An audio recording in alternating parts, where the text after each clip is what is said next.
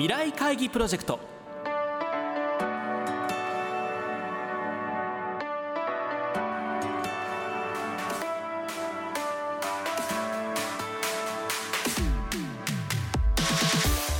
この番組は新しい時代です。をキーワードに企業トップが提示する日本の未来に向けたさまざまな課題について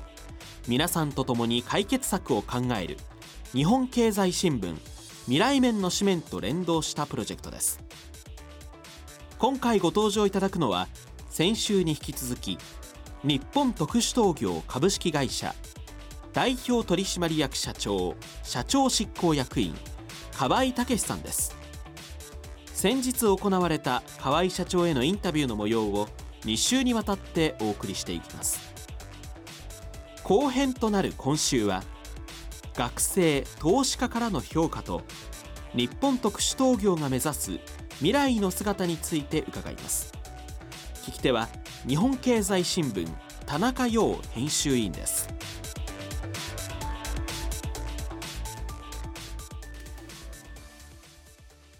海外からのまあ投資家さんからはですねどういうような形で御社に対してこう期待が寄せられてるんですか？現時点ではうちの会社かなり高収益事業が多くてですねプラグセンサー内燃機が高収益なものですからでかつ今今の現時点ではこれは環境にダイレクトにつながる商品であるということでここへの期待がかなり大きい状態です。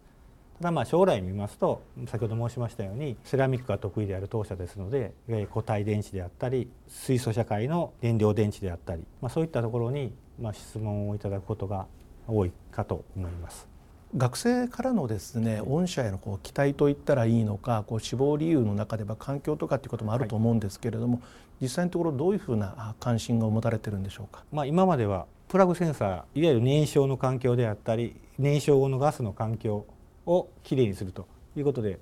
うちの会社に入ってこられる方に環境の関心は高いんだと思います。で今も次の環境、まあ、そ内燃機関ではなくてその次のステップということで、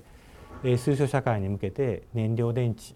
そういったものに取り組んでいる状態です。実際には森村、まあ、うちのグループですけど森村4社が一体となって燃料電池会社をこの12月に立ち上げたり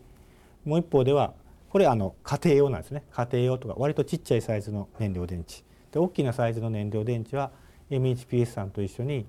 まあ、ジョイントベンチャーを作るということで合意しておりまして事業化に向けて今取り組んでいる最中になってます。まあ、こちらのこういった燃料電池もう一つは固体電池。こういった次期の環境エネルギーというところにも興味を持って入ってきてくださる方が多いんだというふうに思います。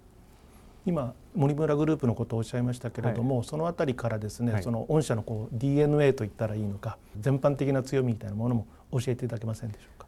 僕が一番感じているのは森村って一業一社って言ってます。それはあのイノベーティブな心を忘れないように自分がやってたものに阻止貫徹という言葉があるんですけど最初に感じたことを最後までやりましょうという思いが強くってですねもともと一業一社ということで初期から始まって衛生陶器に広がってトートさんが出たり電気用の外資から外資さんが出たりで外資さんからうちが分かれたりという形でそれぞれが会社が分かれていってるもんですからそれが我々の DNA まあ少なくとも私の中では日本特殊陶業の DNA になっていけばなと思います。ここでまあ培われたいろんなまあ素晴らしい技術をですね、まあ、オープンイノベーションというふうな形でですねこう外部とこう連携するような取り組みというのはあるんでしょうか？やっと最近ですけどもイノベーションセンターイノベーションラボという形でアメリカ、まあ、日本、まあ、これはラボ形式で存在しててそれ以外にも中国の深センであったりパリに事務所を置いて我々の技術をあの皆さんに知っていただくのとともに世の中の技術を我々の技術と、ま、融合させてビジネスにつなげるというようなことを開始しているところです。具体的に何かもう見えてきたものはあるんですか？水臭センサーも、まあ、水質だけ測っても管理できないのでこれをクラウドに上げて管理して管理値を返して制御する。この一体の中でスタートアップの会社さんと一緒にやらさせていただいたりこれは事業化が始まったところ。それ以外にもあのバッテリーマネジメントシステムとかいろんなまあそういったところでセンシングであったり IoT であったりっていうのを外のスタートアップさんと一緒にやらさせていただいているところです。これから例えば車がですね、はい、走れば走るほど空気がきれいになるような社会は実現するんでしょうか、まあ、それが理想なんだと思いますけども、まあ、今でも化石燃料を焚いている国まあ、日本もそうですけど、まあ、中国なんかに主に化石燃料ですのでそういった国に見てみるとハイブリッド車なんかは多分あの化石燃料を焚いてそれを EV に使うよりもハイブリッドで走って自分で電気を起こしながらエンジンを燃やすという方が走りながらきれいにしていくということがもう起きてるんだと思います。ただとはいえあの究極は燃やしてますので CO2 が出て H2O が出て CO2 で CO2 は環境破壊成分なので、まあ、それをなくすには、えー、再生エネルギーを貯めるそういう電池使う電池もしくは再生エネルギーを水素に変換して貯めて使うそういったインフラが完成してこないと究極の目的にはなかなかいかないんじゃないかなと思ってます。その究極の目的のために御社のそのセンサーというものはいろんなところで使われているというふうなことになるわけですね。はい。はい、水素というと水素センサーというのもやってましていわゆる水素社会で水素って危ないんですよね。ある比率になると爆発したりするのでで漏れてはいけないので、まあ、それを漏れするセンサーとか、まあ、そういったものに使われていきますしこれからインフラが整ってくると、まあ、そういった需要も増えてくるんじゃないかなと思います。あのもう令和になってですね、はい、もう半年以上が経ちました、はい、新しい時代ということでですね、はい、日本特殊陶業さんがですね目指すべき未来の姿というのを教えてください。あの我々セラミックということをコア技術としてずっと進んでまいりましたけどもその中で内燃機関をベースに、まあ、プラグセンサーというのをやってまいりました。で、まあ、プラグに関しては点火系ということで、まあ、内燃機関からそう簡単には逸脱は難しいんですけども一方でセンサーというのはいろんな人間の感覚に代わる、まあ、そういった役割を果たすことができるそういうデバイスだと思いますので、まあ、この点広げて未来に対して何をセンシングしていくかということを、まあ、追求していきたいなというのが一つのテーマです。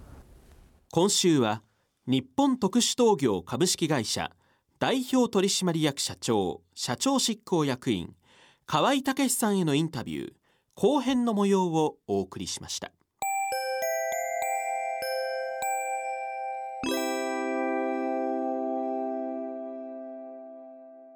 このプロジェクトでは企業のトップにご登場いただき日本の未来に向けたさまざまな課題についての解決策やアイデアを皆さんから広く募集していきます。企業のトップ自らが選んだ優れたアイデアはこの番組や日本経済新聞の紙面および日本経済新聞電子版未来面のサイトで発表いたします。今後も日本を代表する企業のトップにご登場いただきますので皆さんふるって議論にご参加ください。番組はラジオ日経番組特設ウェブサイトにアクセスしていただき放送終了後1週間以内であればラジコのタイムフリーサービスでお聞きいただけるほかポッドキャストからいつでも繰り返しお聞きいただくことができます。ラジオ日経ウェブサイトトップページにある番組一覧のカルチャーというタブから未来会議プロジェクトのページにアクセスしてください。未来会議プロジェクト。来週は12月4日の放送で募集した日本特殊陶業株式会社代表取締役社長社長執行役員河合武さんからの課題。どんなセンサーで何を見える化したいですか？に寄せられた皆さんのアイデアの中から河合社長にお選びいただいた優れたアイデアをご紹介していきます。